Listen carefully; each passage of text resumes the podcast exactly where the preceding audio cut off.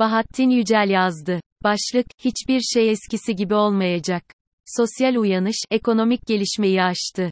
Dönemin gen, kur. Başkanı Ork. Memduh Tağmac'ın, 15 ila 16 Haziran 1970'teki büyük işçi direnişinden sonra siyasal tarihimize geçen sözleriydi.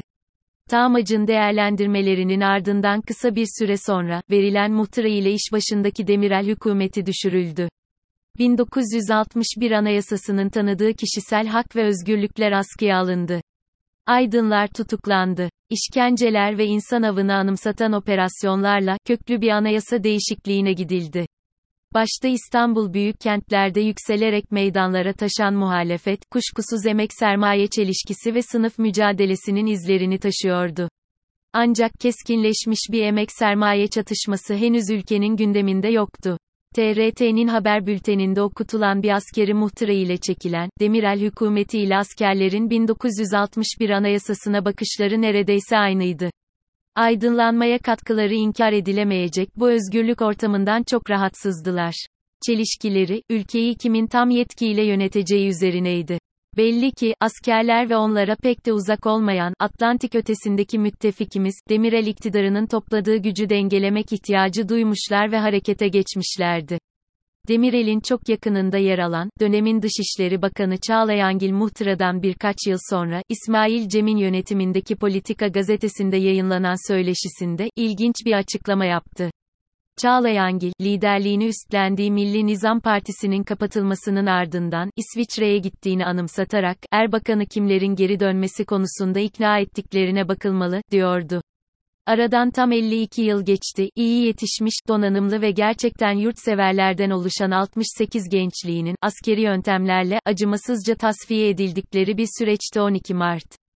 Türkiye, aradan geçen yıllar içinde AKP iktidarına kadar en uzun süreni 10 yılı bulmayan iktidarların yönetiminde, önce ekonomik kriz ve ardından iktidar değişiklikleri yaşadı. İç dinamiklerden çok bölgemizdeki gelişmelerin etkisiyle yaşanan, bu süreci yönetmekte özellikle sivil siyaset kurumları başarılı olamadılar. Alan AKP'nin temsil ettiği siyasal çizgiye kaydı. ABD'nin tasarımı olan BOP ve eş başkanlık söylemlerine bakıldığında, içeride tersinin savunulmasına karşın, tam anlamıyla Batı ve NATO eksenli politikaların izlendiğine hiç kuşku yok. AKP'nin MHP desteğiyle üstlendiği rolü sürdürmekte yetersiz kaldığı bu kez ortaya çıkarken, Ukrayna-Rusya savaşı ile yeniden bölgesel aktör haline gelişi gözlerden kaçmıyor. Rusya ve Ukrayna ile ayrı ayrı sürdürdüğü ilişkiler, iktidara kısa süreliğine geçici nefes aldırsa da ekonomik açıdan, ülkenin sürüklendiği çıkmaz ortada.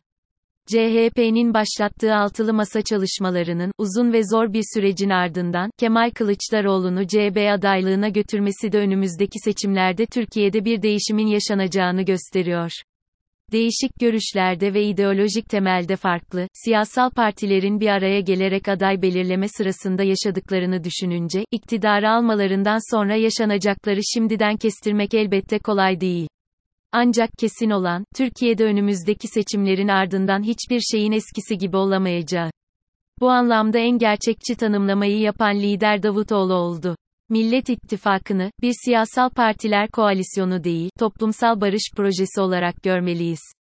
Gerçekten AKP iktidarının toplumsal barışa verdiği şimdiden ölçülmesi son derece güç zararın, ekonomide yol açtığı çöküşün, piyasa deyimiyle, hasar tespitini, yapmak bu aşamada olanaksız.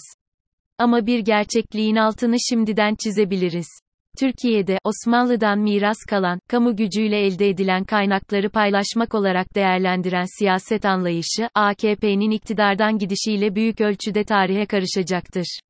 Not, 12 Mart darbe sürecinde hayatlarını kaybeden başta üç fidanımız, Deniz, Hüseyin ve Yusuf bütün arkadaşlarımızı özlem ve saygıyla anıyorum. Nur içinde yatsınlar.